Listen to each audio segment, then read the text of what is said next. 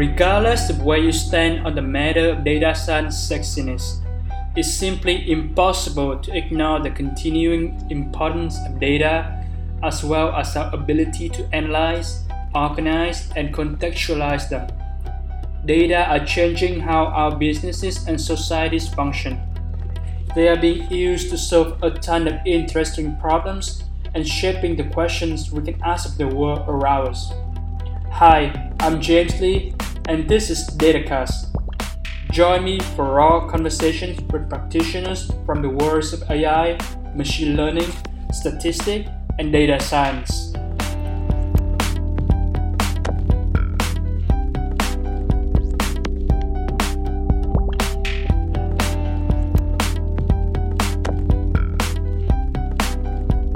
Hello everyone, welcome to another episode of DataCast, and today I'm speaking with Mael Fabien. Mael is a data scientist at Anacin, a Y Combinator startup in Paris, where he works on automation of data exploration and feature extraction for textual data. He majored in actuarial science at the University of Lausanne and did a second master in data science at Telecom Paris Tech Engineering School.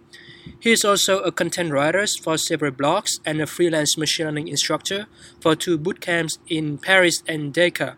He is especially interested in application of machine learning to the medical field. So, Mel, I'm glad to have you on the show. Thank you very much for having me today. Awesome. So let's start our conversation. I want to talk about your educational background. So I saw that you study economics from HEC Lausanne in Switzerland for your bachelor degree. So can you talk more about your undergrad experience? Sure. So I grew up in France and moved a few years before high school in Switzerland. I graduated from high school with a major in math, and I was looking for universities in Switzerland at that point. Well, Switzerland has a great education system, but there is only 8 million people living in the country. So you pretty much guessed that the number of universities is also limited. So when you have to make a choice, you make a choice between specialized schools. So I chose the University of Lausanne, which is the one that handles, so HEC Lausanne, which is the part of the University of Lausanne that handles economic studies. At HEC Lausanne, there is quite a funny atmosphere at first, since in first year, there's a little over 1,000 students. Basically, around 300 people will make it to that bachelor degree. So there's quite a competition at first, and I was rather young when I started university. I was 16. So I guess that's quite a big of a challenge that I remember, being that age and trying to go through that bachelor. So I remember for the anecdote, some crazy math classes. Those were on like Tuesday and Thursday. It was in the morning, and since there were fewer seats than students who wanted to attend the class was starting at 8 a.m. and everyone would be basically queuing up, started from 6 a.m. Outside of the room. But that being said, once I got into that bachelor degree, I really had some great teachers. I was focusing on statistics, financial mathematics, macroeconomics, microeconomics. I chose economics because I felt it was a way to get pretty close to the professional world and have courses that are a certain way applied to the outside world. Then I soon found out that there's probably nothing more disconnected from the real world than economic theories. But the university is, I'd say, incredibly dynamic, and there's several events per day, close to 30,000 students on the whole campus in Lausanne. And there's a great view on the Lake of Geneva in front of some crazy mountains in the Alps. So definitely a great experience. As I researched about you, you actually co-founded Quenago, which is the world's first van acquisition and conversion crowdfunding platform, as you were close to finish your undergrad degree. And you actually share about this experience in your blog. So can you talk more about this entrepreneurial stint of yours? Sure. Well, the university has quite a good entrepreneurial spirit. So there are two main contests, so entrepreneurial contests on the campus. One of them is Start Lausanne, and Start Lausanne is a contest that lasts over 6 months. People come with some crazy ideas, and the best of them finish the contest with a full business plan, a proof of concept, and some money to really launch the product. So in my third year of bachelor, I took part in this contest with a friend, and I had an idea to build kind of a Kickstarter for van and motorhome acquisition. So the concept is quite easy. So if one wants to buy a van but needs, for example, $5,000, he creates a project on the platform and indicates the vehicle he wants to buy and fills a calendar with all the dates at which the vehicle will be published on the platform, and people on the other side of the platform can pledge money on the project and book, for example, a week or two in the motorhome in exchange. Mm-hmm. So it's like Kickstarter, but in exchange for a contribution, you get a rental on the vehicle. So I did a contest with a friend of mine, and the first step, which is the elevator speech, then the next one, the business, and then you have the final presentation around a full room of students. And we managed to get the jury prize among the initial pool of 65 projects and a bit of money to launch the project. So that was really what got me into entrepreneurship. It was really this contest and having teachers from the faculty pushing students, and also a lot of students talking about this contest and taking part into it. I've worked on the project during pretty much my whole master's degree, so it's really started during this third year of bachelor, my whole master's degree. We launched the product in France. We did partnerships with large French insurance company, with many van manufacturers and dealerships. We were invited on the largest van show in Europe. We met our first customers there, and it's really, I'd say, a great human experience and a kind of a life accelerator, I'd say, from the point of view of someone who's still pretty young but has the opportunity to really dive into entrepreneurship. I really say it's you have to go for it. I took the opportunity also to start doing web development, so to be working on the website of my company, and it made me realize that at that point I was 19. So at the age of 19, with my co-founder who was 20, we could really have an impact in a sector that lacked innovations. So it's a sector that has not seen any innovation in apart from the technical ones on the van and on the motorhome itself. We managed to get the project running for 2.5 years. It was quite hard to handle, I'd say, both the startup and the master studies, and I really put a lot of my time and money into this project. And we stopped the project after our master studies, since both my co-founder and I had finished our masters, and we met we had some financial constraints on the projects, which right. were it was really hard on such a platform to get a full-time salary, so we stopped the project there. But it's definitely something I'd recommend, and I'm really thankful for having such a crazy entrepreneurial spirit on the campus, and it's really something cool. It's really cool. Do you think that you want to be like a founder in the future just from this experience? And if so, like what are some of the domain or industry that you interested in? Well, I think it's something that never really leaves you. So once you get that spirit, you. Even within a company, you'd be very much into entrepreneurial spirit. So really trying to develop also innovating project within the company you're working for. And I really keep in mind to mix both data science and entrepreneurship in the future, trying to gain as much experience on in data science these days. And keeping in mind that entrepreneurship is really something that is truly that's truly inspiring, and in my current experiences I've worked mostly in startups, and meeting with the founders and talking daily to the founders really keeps that entrepreneurial spirit going. You decided to follow up your bachelor degree with a master degree in actuarial science, also at HEC Lausanne. So can you discuss what the discipline of actuarial science is about? Yeah, so actuarial science is kind of an unknown field, but it focuses on statistics and mathematical modeling for the insurance sector. So actuaries create, I'd say, insurance products that reflect a probability of occurrence or a risk of occurrence of a certain factor.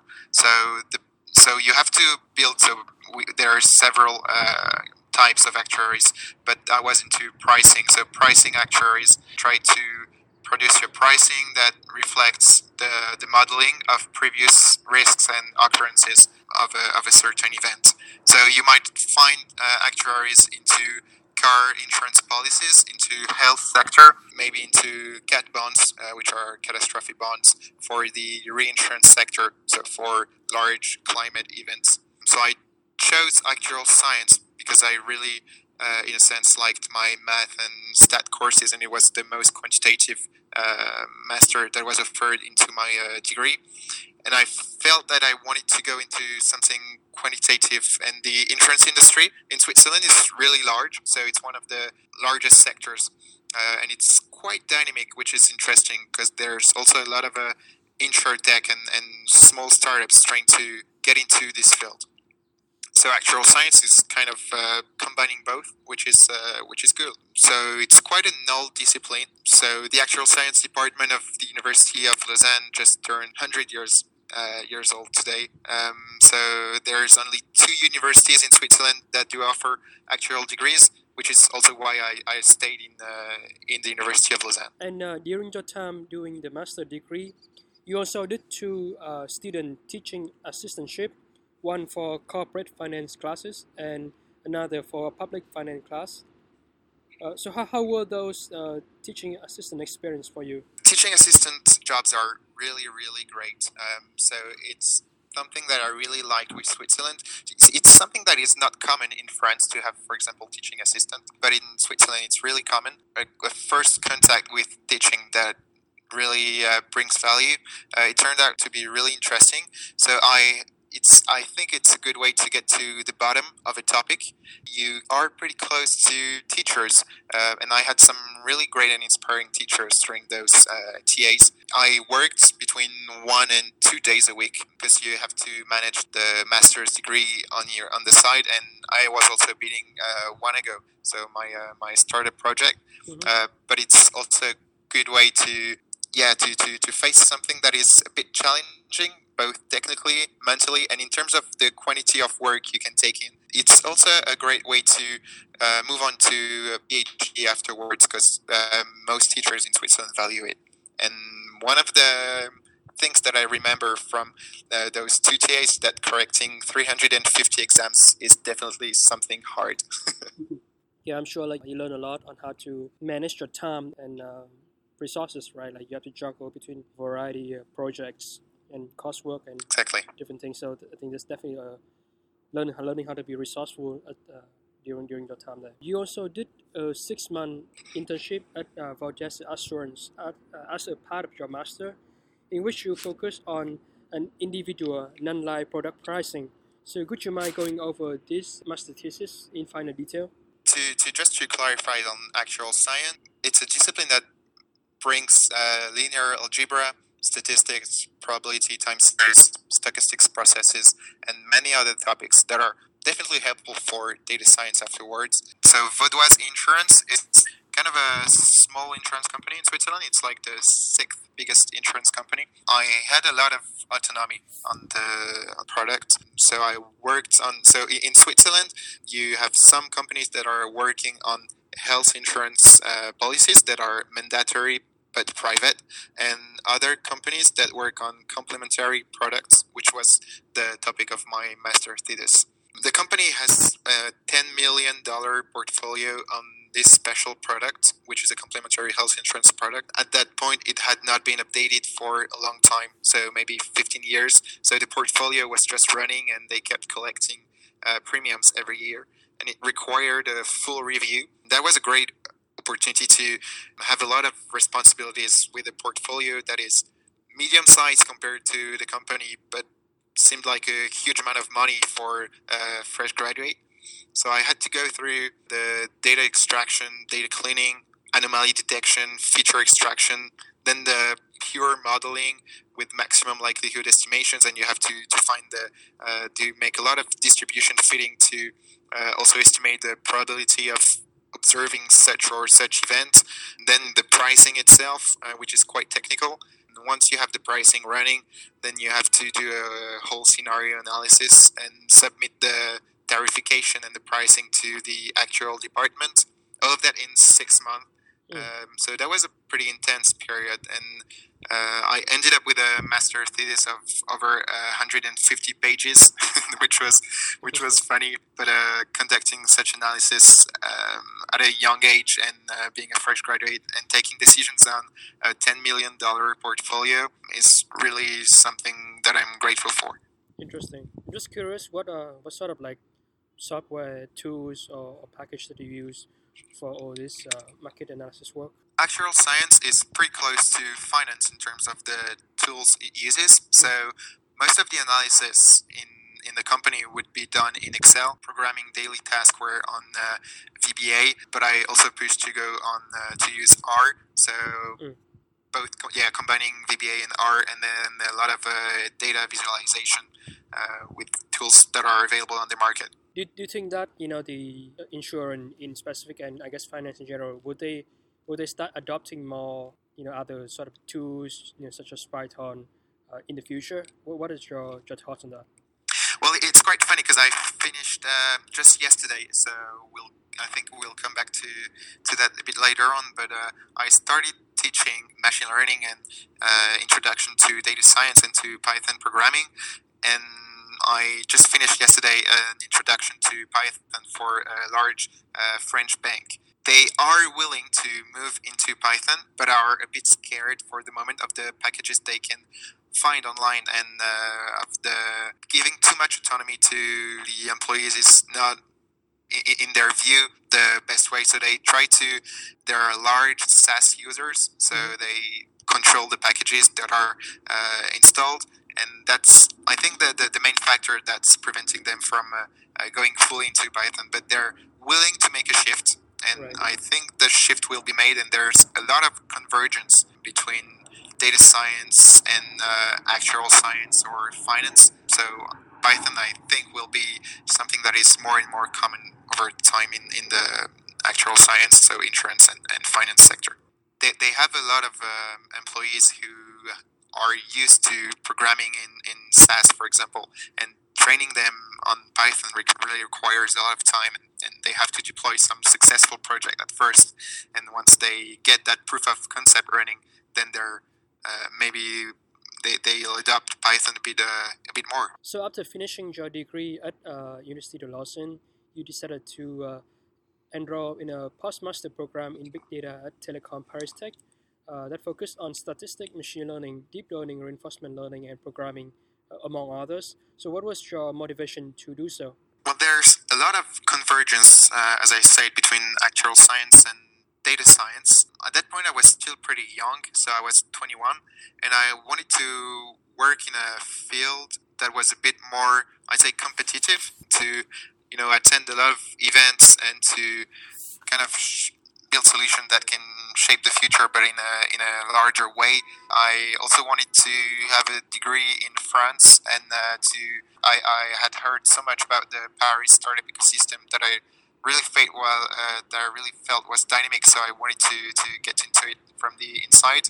And the university, so Telecom, has a great reputation in France, and the program was one of the first AI programs in France, which was built in 2013. Yeah, all those reasons pushed me to apply to the master, and turned out to be a pretty wise decision, since I've checked most actuarial science position these days are open to data scientists, and it's really a shift that has been made in the last, I'd say, 18 months. Topic of the large conferences in actuarial science is, should pricing go 100% machine learning, or should we keep an actuary in the loop? So the convergence are really speeding up, and applying to this degree felt quite natural. So at Telecom Paris Tech, you did a deep learning research project for the French Employment Center on multi-model emotion recognition, where your team deliver state-of-the-art models in text, sound, and video processing for sentiment analysis. And the solution is actually also open source on GitHub. So could you mind discussing the end-to-end process of creating this project including the context, the dataset, the methodology, and the final web application? Sure. So it's a project that lasted over close to 9 months. So it's a project that really we did over the whole year. There were 4 of us working on the project. So the French Employment Center is looking for ways to let job-seeking candidates train themselves on a platform and get automated feedback from that platform. So one of the ways they found to do that would have been to create that platform that would give automated feedback on the emotions, both from the video, the sound, and the text to the job candidate. That being said, they had no training data available, so the solution had to go 100%, had to be based 100% from open data. So part of the project was also to look for relevant data sources that could fit into this context. We managed to find data sources that were, not being too obviously played by actors from the sound or video perspective, but that remained a bit far from the behavior you would have in an interview. That's also one of the recommendations we did when we delivered the project, was to retrain the models with more relevant data. So in terms of methodology, we split the text, sound, and video processing. So the aim was to have a web application in which the candidate could test independently text, sound, and so it's text, audio, and video performance. And if we had time, merge all of those into a large model and give automated feedback. One of the restrictions we had is that the French Employment Center wouldn't use APIs that would allow to make speech to text. So we knew we had to split both. So I was in charge of the video processing. I found my open data sets and I trained. So I started training my first models.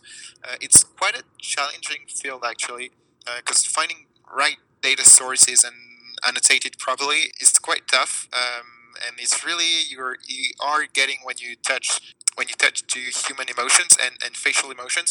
It's really the annotation is really subjective. So even if you use some Amazon Mechanical Turk or other services, it's really something that will be subjective. So I had to tune the models for quite a long time, and the training remained quite a bit of a heavy weight, because it took on average 3, 4, 5 hours to train a single model. But in the end, we managed to all of us get the training of the models to be ready and have satisfying accuracies. So in terms of video processing, the labels I had were some basic feelings, so happy, sad, anger.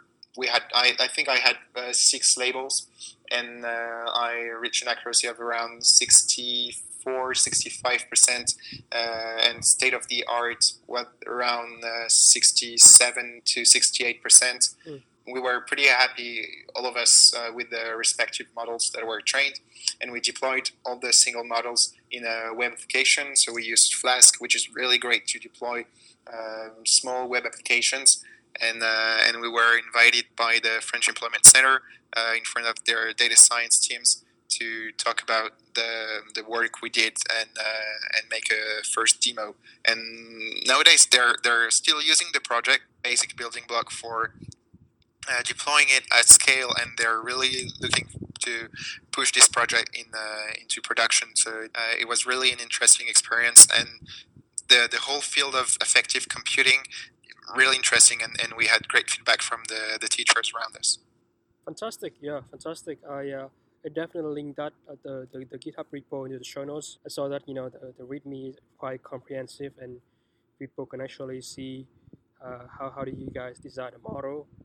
Right, so just you mentioned you took care of the video processing component, right? Other people was looking at text processing and audio processing, and all these 3 separate models was being deployed up and then given and present it to the stakeholders. Yeah, that's it. Exactly. I'm really impressed about like sort of the whole, because you actually like try to deploy it into a web app, which is the final step and very important. Myself personally, I'm trying to learn more about model deployment, and then even small thing like how to learn how to use Flask is also something that I'm trying to get better.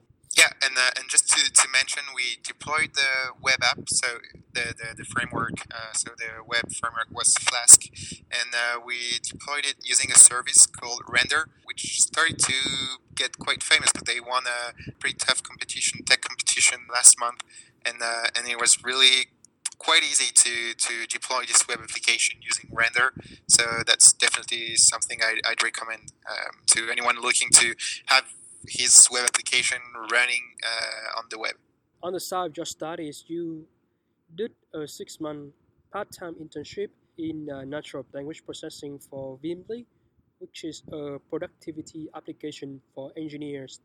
So what interesting projects that you were involved with at Veamly? Well, just to clarify what is Veamly, they're building an application that groups the messages for engineers, but messages from GitHub, from Slack, from Zendesk, so from many sources into a single field. And the aim of Veamly is to show the most relevant information for engineers into this feed. And they have a search function, and I was in charge of improving this search function so that it does not only react to keywords, but it also reacts to the context of the words that are being searched for.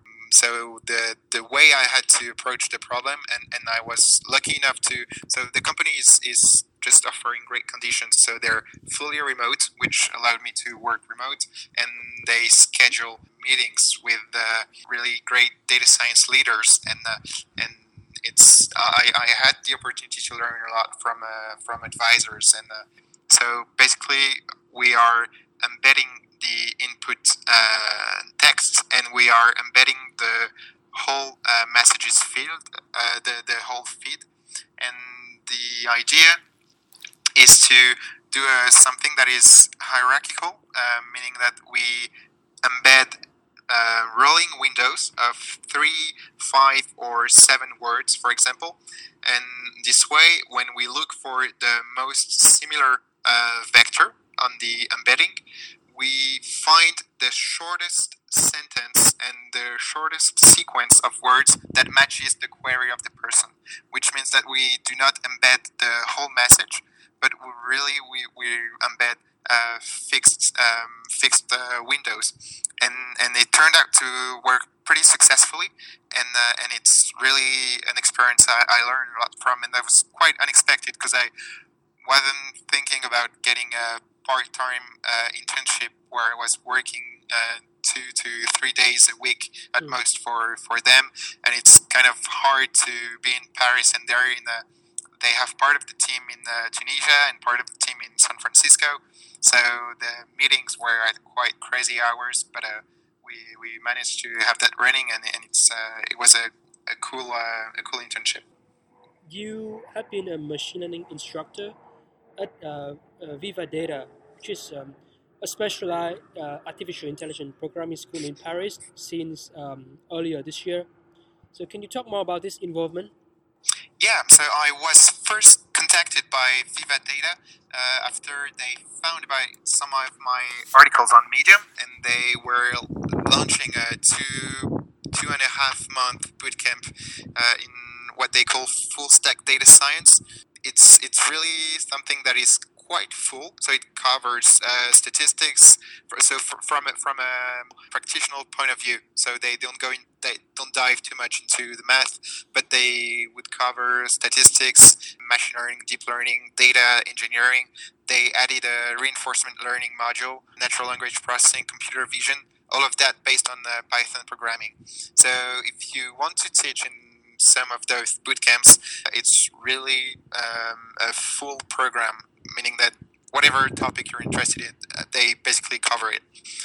So I've been teaching since then 2 to 4 days a month on average, and I basically take days off to teach there, and it's always a great experience. So I'd say that each class is an opportunity to get to the bottom of a topic, and by trying to explain it, and you always master the topic better than you used to. And it's also a great way to be confronted with questions that challenge your view on a certain topic. So I've been teaching courses on statistics, on some of the most common machine learning algorithms, but also on generative adversarial networks for face generation. And I'm currently creating the reinforcement learning module. And since then, it's been only more and more opportunities coming from this teaching side. And I'll be going to Dakar in Senegal 2.5 weeks because they are launching the Dakar Institute of Technology and moving to Africa to teach for 3 weeks is something that I would have never expected at the beginning of the year. Kind of my philosophy became to learn a topic enough to teach it, but teach it enough to learn it. And I had quite a good feeling with students, and I watched a lot of data science videos on YouTube and try to identify what works for me and what doesn't. And then I based my teaching style on live illustrations with code, a lot of drawings on the table, but I also prepare a lot of drawings from using Pages on my computer and have something quite visual. And when there is equations, I break them into several pieces and explain them term by term, and that's really what works for me. So that's what I'm trying to duplicate in those courses that I teach. Did you receive any feedback from a student, you know, when you teach these classes? And I'm also curious, what sort of demographics are the people who like attend this bootcamp?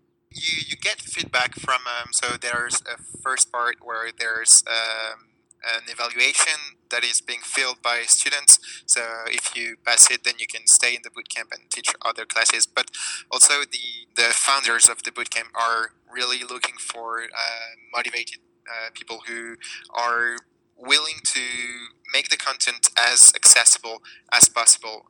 So they're really into a positive mindset, and that really got me into also I got pretty confident then on the topic, and it allowed me to dive into subjects that were a bit harder to master. In terms of the feedbacks from the people in the bootcamp, so they now start to require a bachelor degree in a quite technical field, but at the first sessions were really heterogeneous. So you could have people who really just finished an engineering degree, and some people who were into international trade, and some people who were who were teachers in French teacher, for example. So it was quite hard to manage to have such a large scope of students' background, and not everyone moving at the same speed, but it's also tending to become a bit more homogeneous as the data field is going more popular, and but also there's more and more requirements before you can get into data science positions. You have been interning for more than 3 months at Anacin, which is a Paris-based startup backed by Y Combinator. So for the audience who are not familiar with the company, can you share a brief overview about them, as well as some of your responsibilities? So the company is quite old, actually. It's 4.5 years.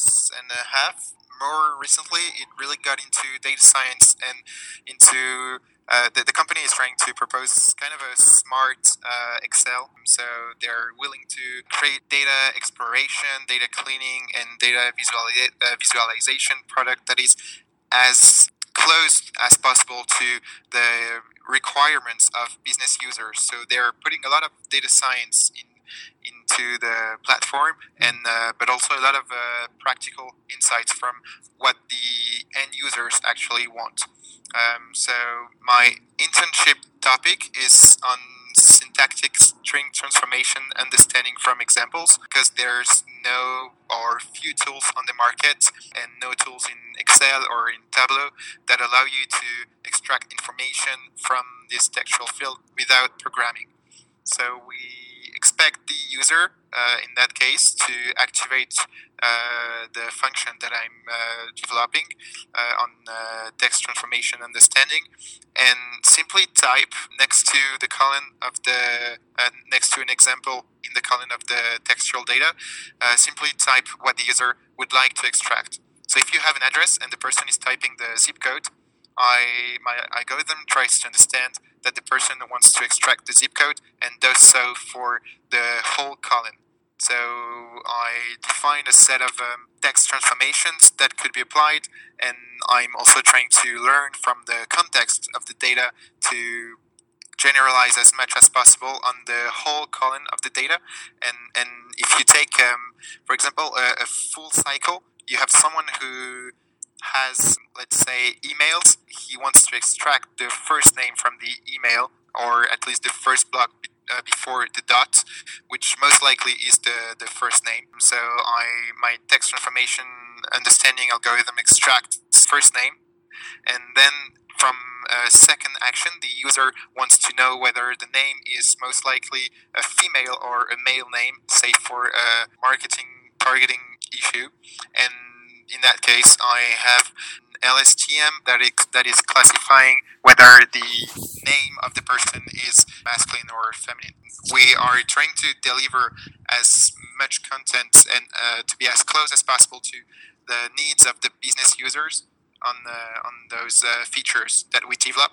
Quite interesting too, because I have a lot of autonomy. The company is still pretty small. There's 16 of us, mostly engineers and data scientists. And you have a lot of autonomy when you work in such a structure.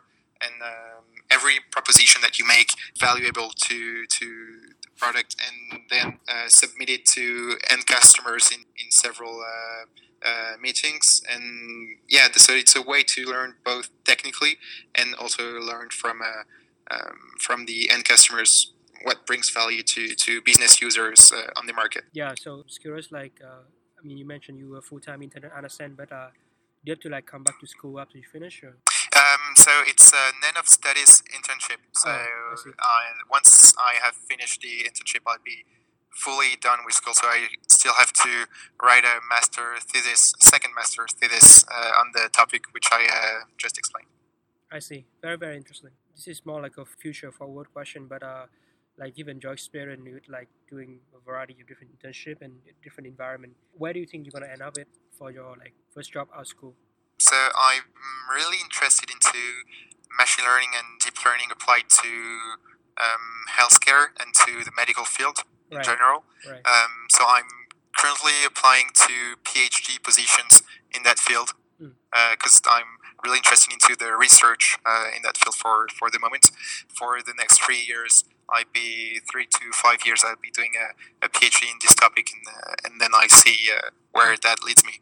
Do you plan to like stay in France, or do you looking at other places as well? Well, my girlfriend just has been accepted for MD, PhD, so she's in the medical field.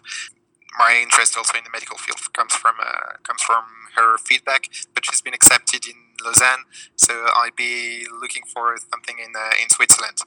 Yeah, full circle, going back to Switzerland, right? Yeah. Awesome. I actually recently read a book on the application of like deep learning on healthcare. I think it's called Deep Medicine, written by Eric Topol. So okay. If you're interested in kind of like general overview of various application of deep neural networks in healthcare, you definitely should take a look at that. It's really interesting to see how that technical aspect can help solve problem in like cancer, or like even better the workflow, hospital, stuff like that. So I think you'll definitely be very interested in reading it. Sure, okay, I'll have a look. Thanks. In your blog, you have a list of very in-depth data engineering articles in which you cover like big data platforms, such as Hadoop, Spark, AWS, Google Cloud, Elasticsearch, and Neo4j.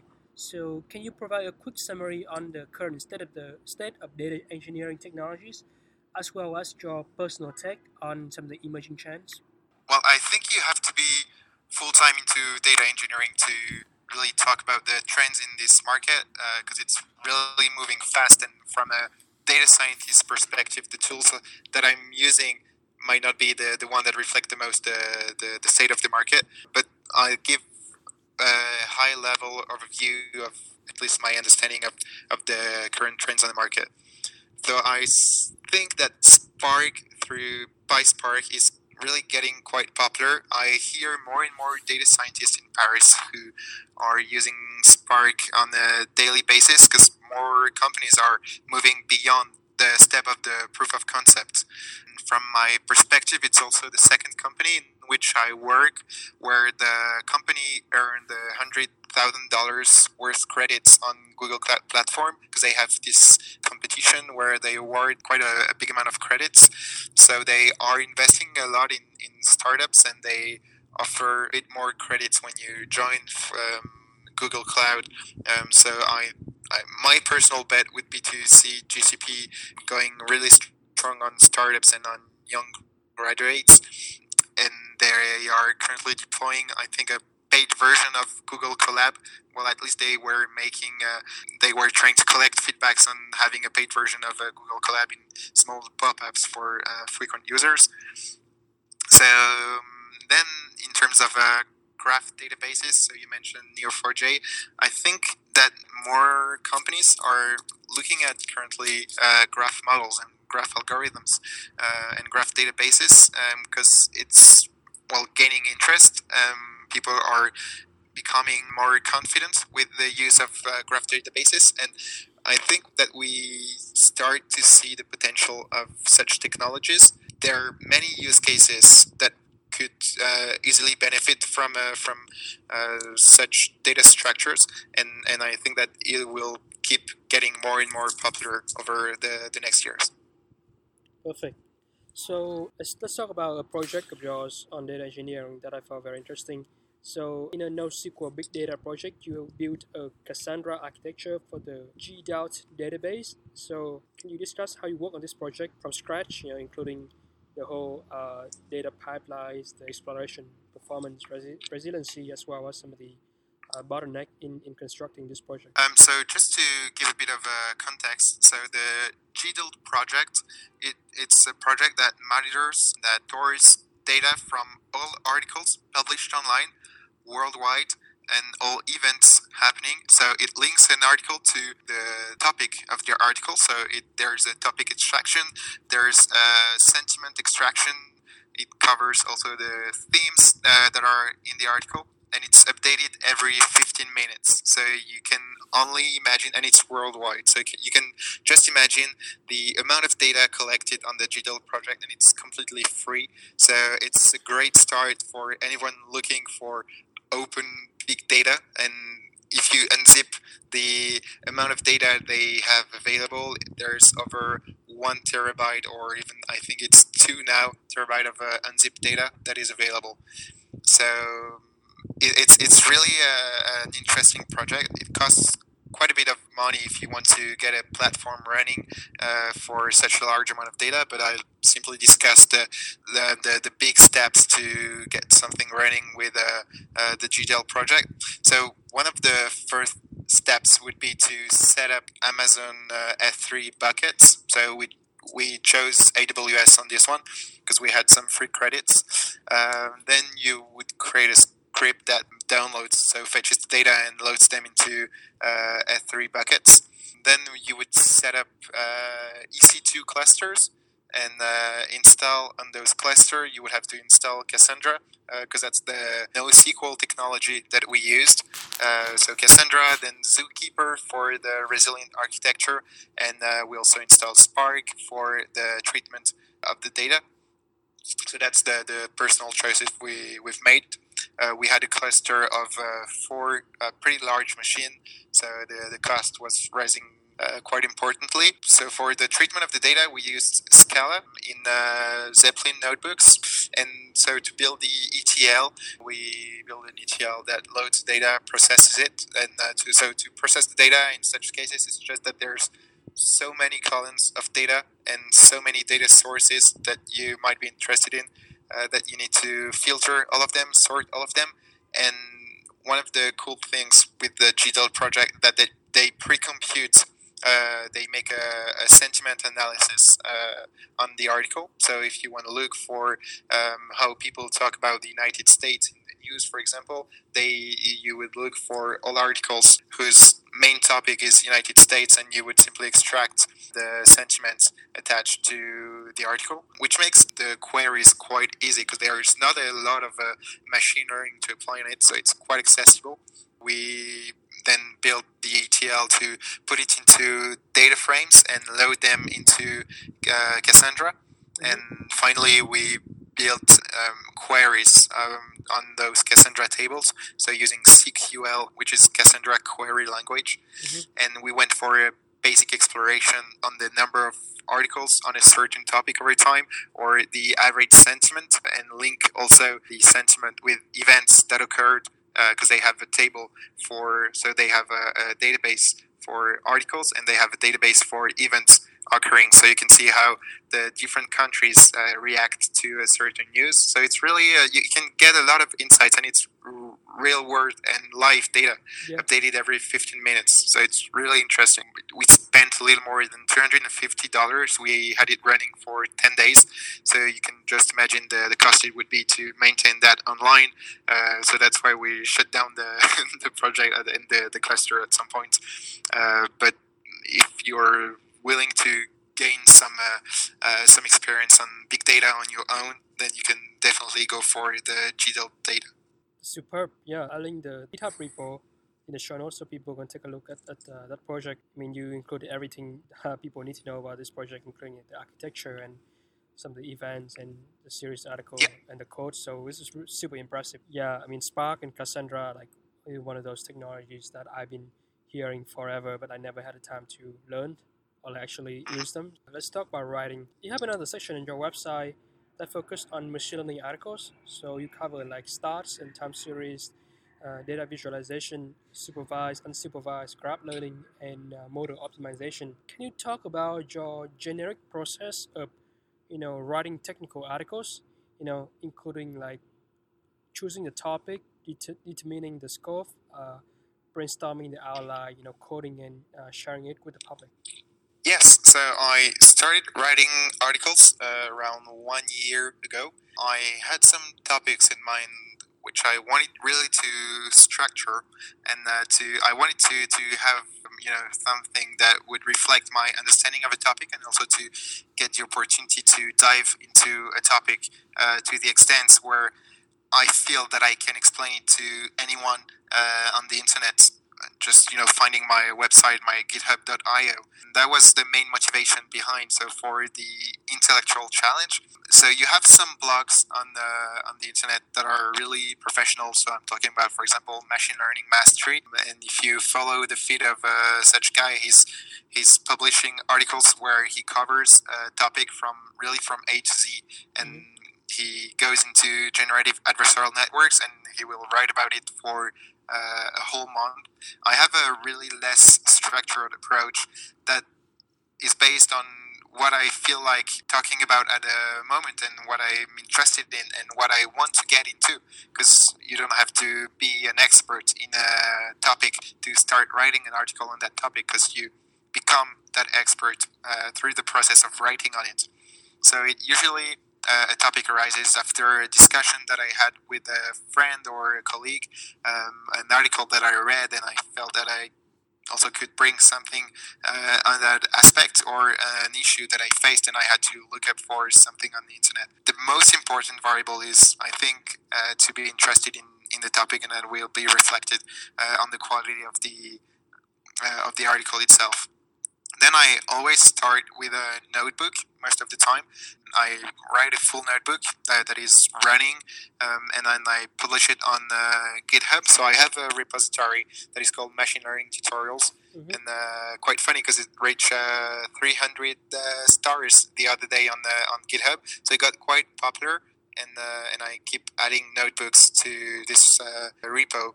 And once I have this notebook, my understanding of how the code and the structure works is quite clear, and then I can start. I always make a first part on the theory and then an application with all the code, and then I have this process where I'm building illustrations. I use Pages on Mac, and it's really flexible enough for the kind of illustrations I want to make, which are most of the time quite basic, but just graphical enough to allow a better understanding of the topic, I guess. Then on the part of how I share the article when I make it public, I'm not really good at this.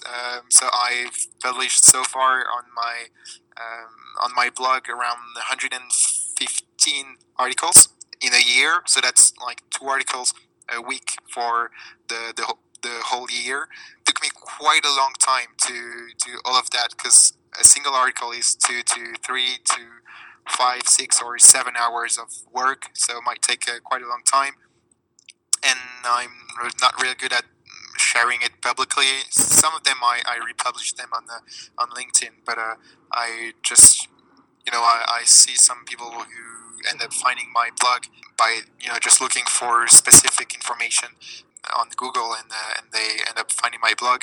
So now I get more and more messages from people who find my blog and have additional questions. So I also update the articles if I see that some people reach out by email and found that this or this explanation wasn't perfect and that I could improve it. But that's it for the whole process, I say. Yeah, I'm glad that you get into the details and the sort of the tactical advice for aspiring writers who want to share their work. I hope that people who listen to this can get a sense of how to at least start writing and sharing their work. Yeah, and it's really something that is accessible to anyone. I mean, you can start writing as you start your data science journey. So it's really easy to access. Those kind of the writing really helps you understanding. Then you can also get involved into writing on Medium, but you can have your own blog, and it's really something that will definitely help you in the long term, I'd say. So let's quickly talk about 2 machine learning projects of yours that I think is very interesting. First one is a language recognition application that you build using Markov chain and likelihood decoding algorithms, and second is data visualization of the French traffic accident database that you build with D3, Python, Flask, and Alter. So would you mind discussing this project in brief? Yeah, so the first project you mentioned is a language recognition web application. So by language recognition, what I mean is detect the language being used in a sentence, whether it's French, English, or Italian, for example. Nowadays, I think most people would approach the problem with an LSTM or transformers. And a few years back, before Jürgen Schmidhuber, who invented LSTMs in 1997, I think, the first approach would have been completely different. Actually, Markov chains are really good at this kind of a task, because the way you make transitions between letters in a single word really defines the language that is being used, and it does not work for example, if you try to classify whether a first name is a male or a female, you won't get good results with Markov chains, because it's really harder. But if there's a lot of A's and O's in Italian, for example, it will simply be reflected in the decoding likelihood that you get through Markov chains. So it works well. It's a pretty classic one, and it still works really well. And then on data visualization, the idea was to a whole data visualization on accidents, so car crashes, traffic on the French roads, because the French government is publishing those data, both geographically, but also information on the crashes themselves. And we had to kind of make to improve a certain type of data visualization and to also develop our own data viz on this one. So what we did is to create an interactive trackpad at the center of, we had 9 or 8 graphs that were in the corner of a web page, and the central element was a trackpad, but not a simple trackpad. The trackpad was in fact T-SNE dimension reduction, so T stochastic neighbor embedding dimension reduction projected on a 2D plane. So it's dimension reduction, and we use that to allow the user, to explore the data. Turns out so you can get a lot of feedback from this kind of data exploration, because you can explore using this simple trackpad in the middle. You can explore up to 8, 9, or even more variables at the same time on your data. So it's we used that.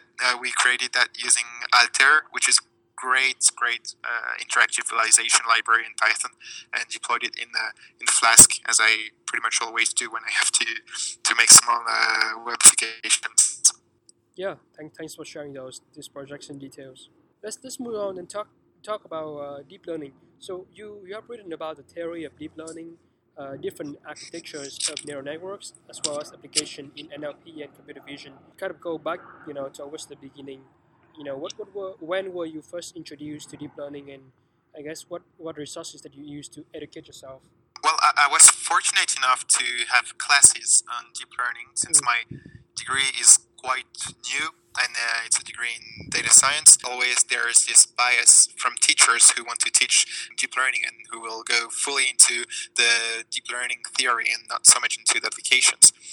So one of the books that I've used is Deep Learning by Ian Goodfellow. It was the one published into MIT Press Book, and this book is really good. It's from 2016, so I don't know if it's still updated, but you won't find the latest findings in deep learning, but to learn the theory, I think it's really impressively fluid. And then some blogs such as PyImageSearch, I think for computer vision, is just excellent. And basically, if you start looking at some technical topics, you'll always find this blog. And yeah, so that's it for the mediums that I use to educate myself in deep learning. And you talking about computer vision, you have two projects that are quite impressive. The first one is a series of face classification algorithms using neural networks, and the second one, face detection algorithms using OpenCV. So can you just quickly go over these two projects?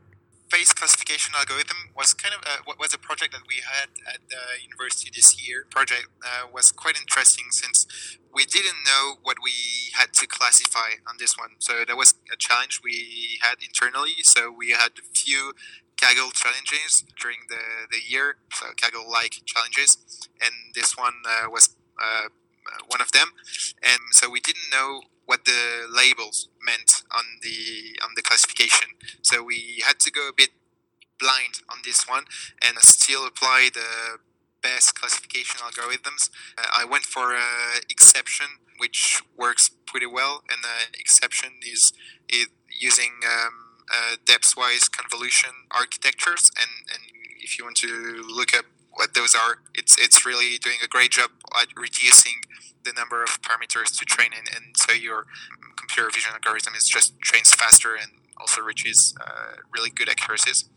And then I have made some personal projects on face detection using OpenCV, and I just found that the resources online were kind of all saying the same, and were pretty far away from the original paper by Viola and Jones on how to detect faces on an algorithm. So I tried to make a bridge between those two, and I've made an article on Medium on that topic, and face detection using classical methods, so not CNNs, but classical methods such as histogram of oriented gradients works really well. And for all of the project I had to do, making face detection through those approaches worked well. Kind of a step to try before going to fully deep learning solutions. Talking about natural language processing, you recently developed MSText, which is a few-shot learning text classification library, and you put it on GitHub. This library uses pre-trained embeddings and CSMEs neural networks. what is the motivation for this library, and how was it developed? So this library is still a work under construction, so I'm really interested into how to make few-shot learning for text classification. So just to make it clear, what that means is that in most cases, users have data that are not labeled, especially for texts. And so it might be user reviews, and in that case, well, you would have to ask someone to label tens of thousands of user feedbacks on your product, for example, and get to see whether that comment is positive or negative. By making few-shot text classification, you just label a few number of examples per class, say 5, 10, or 20 example per class, and see what and then apply it to the whole of the data. And it's really a great way to gain insights from your data. It won't be as accurate as if you were training your algorithms on the whole data itself, but I started to read papers on that topic, and one of the use cases that I found was for medical pre-diagnosis. So my girlfriend being into medicine, we were into a hackathon, and we had to develop a pre-diagnosis tool, and I asked her to annotate a few data per class. So we predefined some classes that we were identifying. So she then started to write into natural language what a patient would say to the doctor if he were to have this kind of disease. And then we made few-shot text classification based on that. And we use pre-trained embeddings. And there's a really simple approach developed in the paper, few-shot text classification with a human in the loop. Can't remember the author of the paper, but the approach is really simple.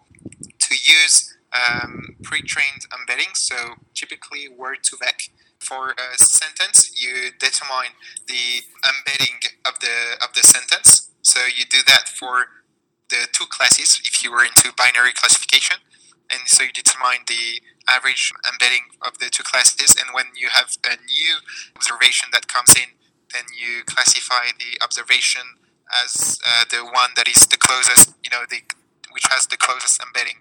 And it's really a simple approach using Word2Vec, and it turns out to work really well for binary classification as long as you have at least 3 training examples per class. So there's nothing that exists into this sector for the moment in terms of libraries, and there's a friend of mine who's helping me in this library, but we're definitely looking forward to having the library to develop also a bit over time. Yeah, I'm very looking forward to seeing the library being developed and shared more with the community. It looks like you started writing about reinforcement learning articles recently. So what are some of the applications of reinforcement learning that you are currently most excited about? I think reinforcement learning will, for still a few years, suffer from the fact that, early adoption of machine learning and deep learning takes time, and I think that reinforcement learning really comes last when it comes to adoption into real-world applications.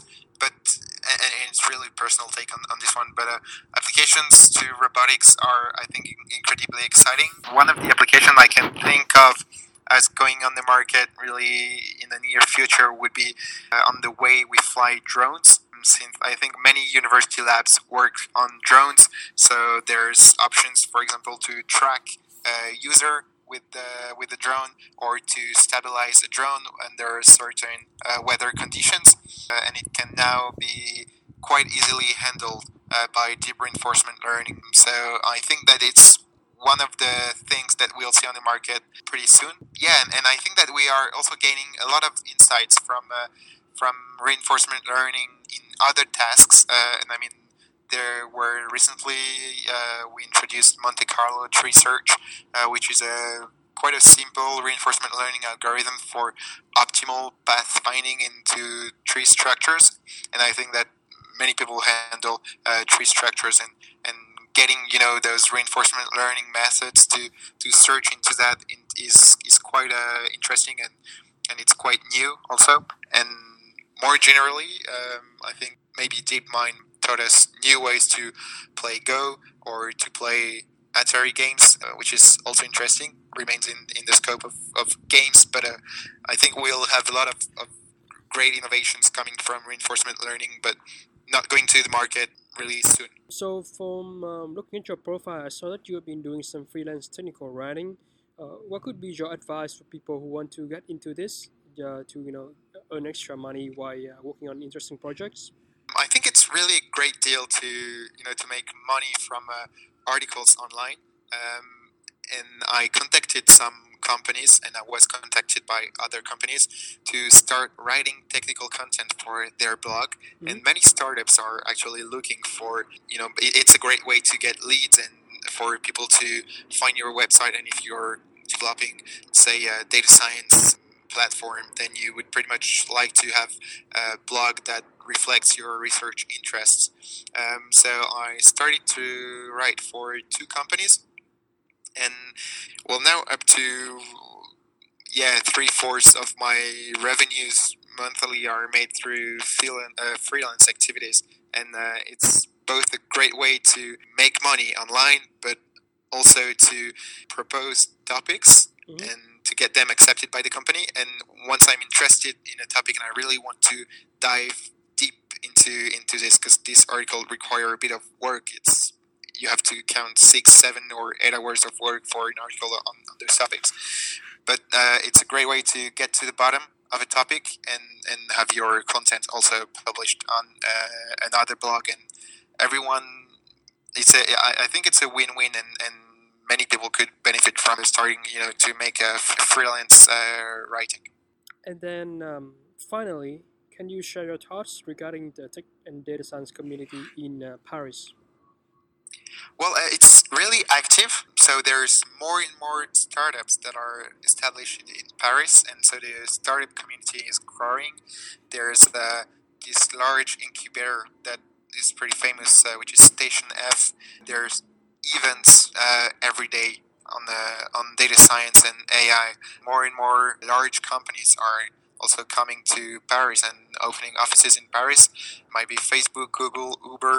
Government is also supporting innovation and making AI as a central plan and investing into universities who make a lot of research on AI in general.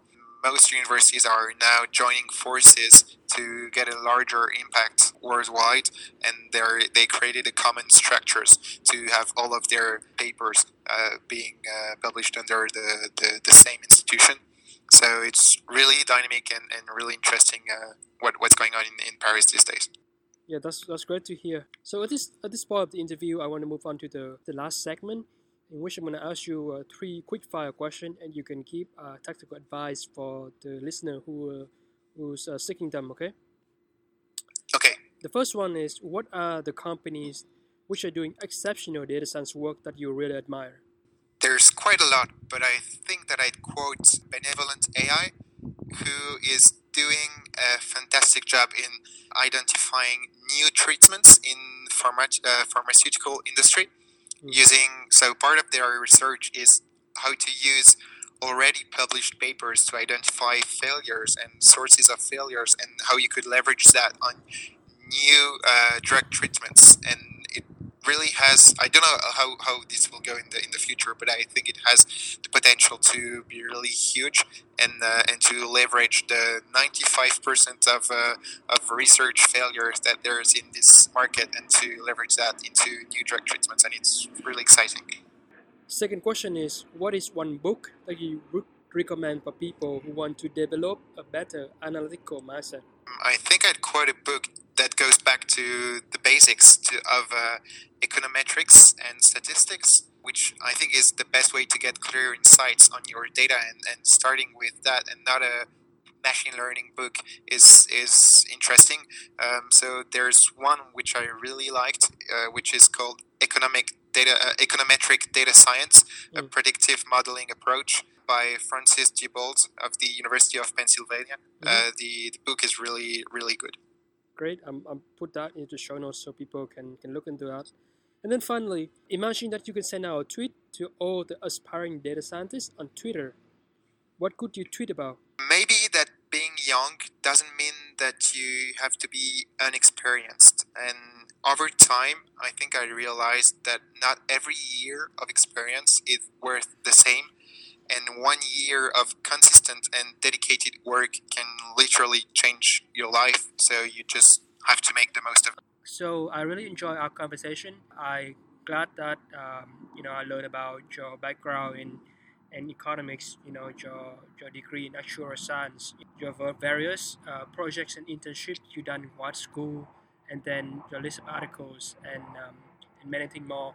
I put that all into the show notes so people can have a chance to kind of like read it through your profile and connect with you for if they have any more questions.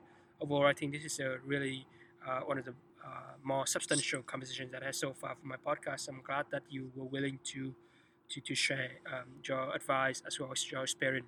Well, thank you so much for having me, James. It was really, really great talking to you and sharing this data science journey.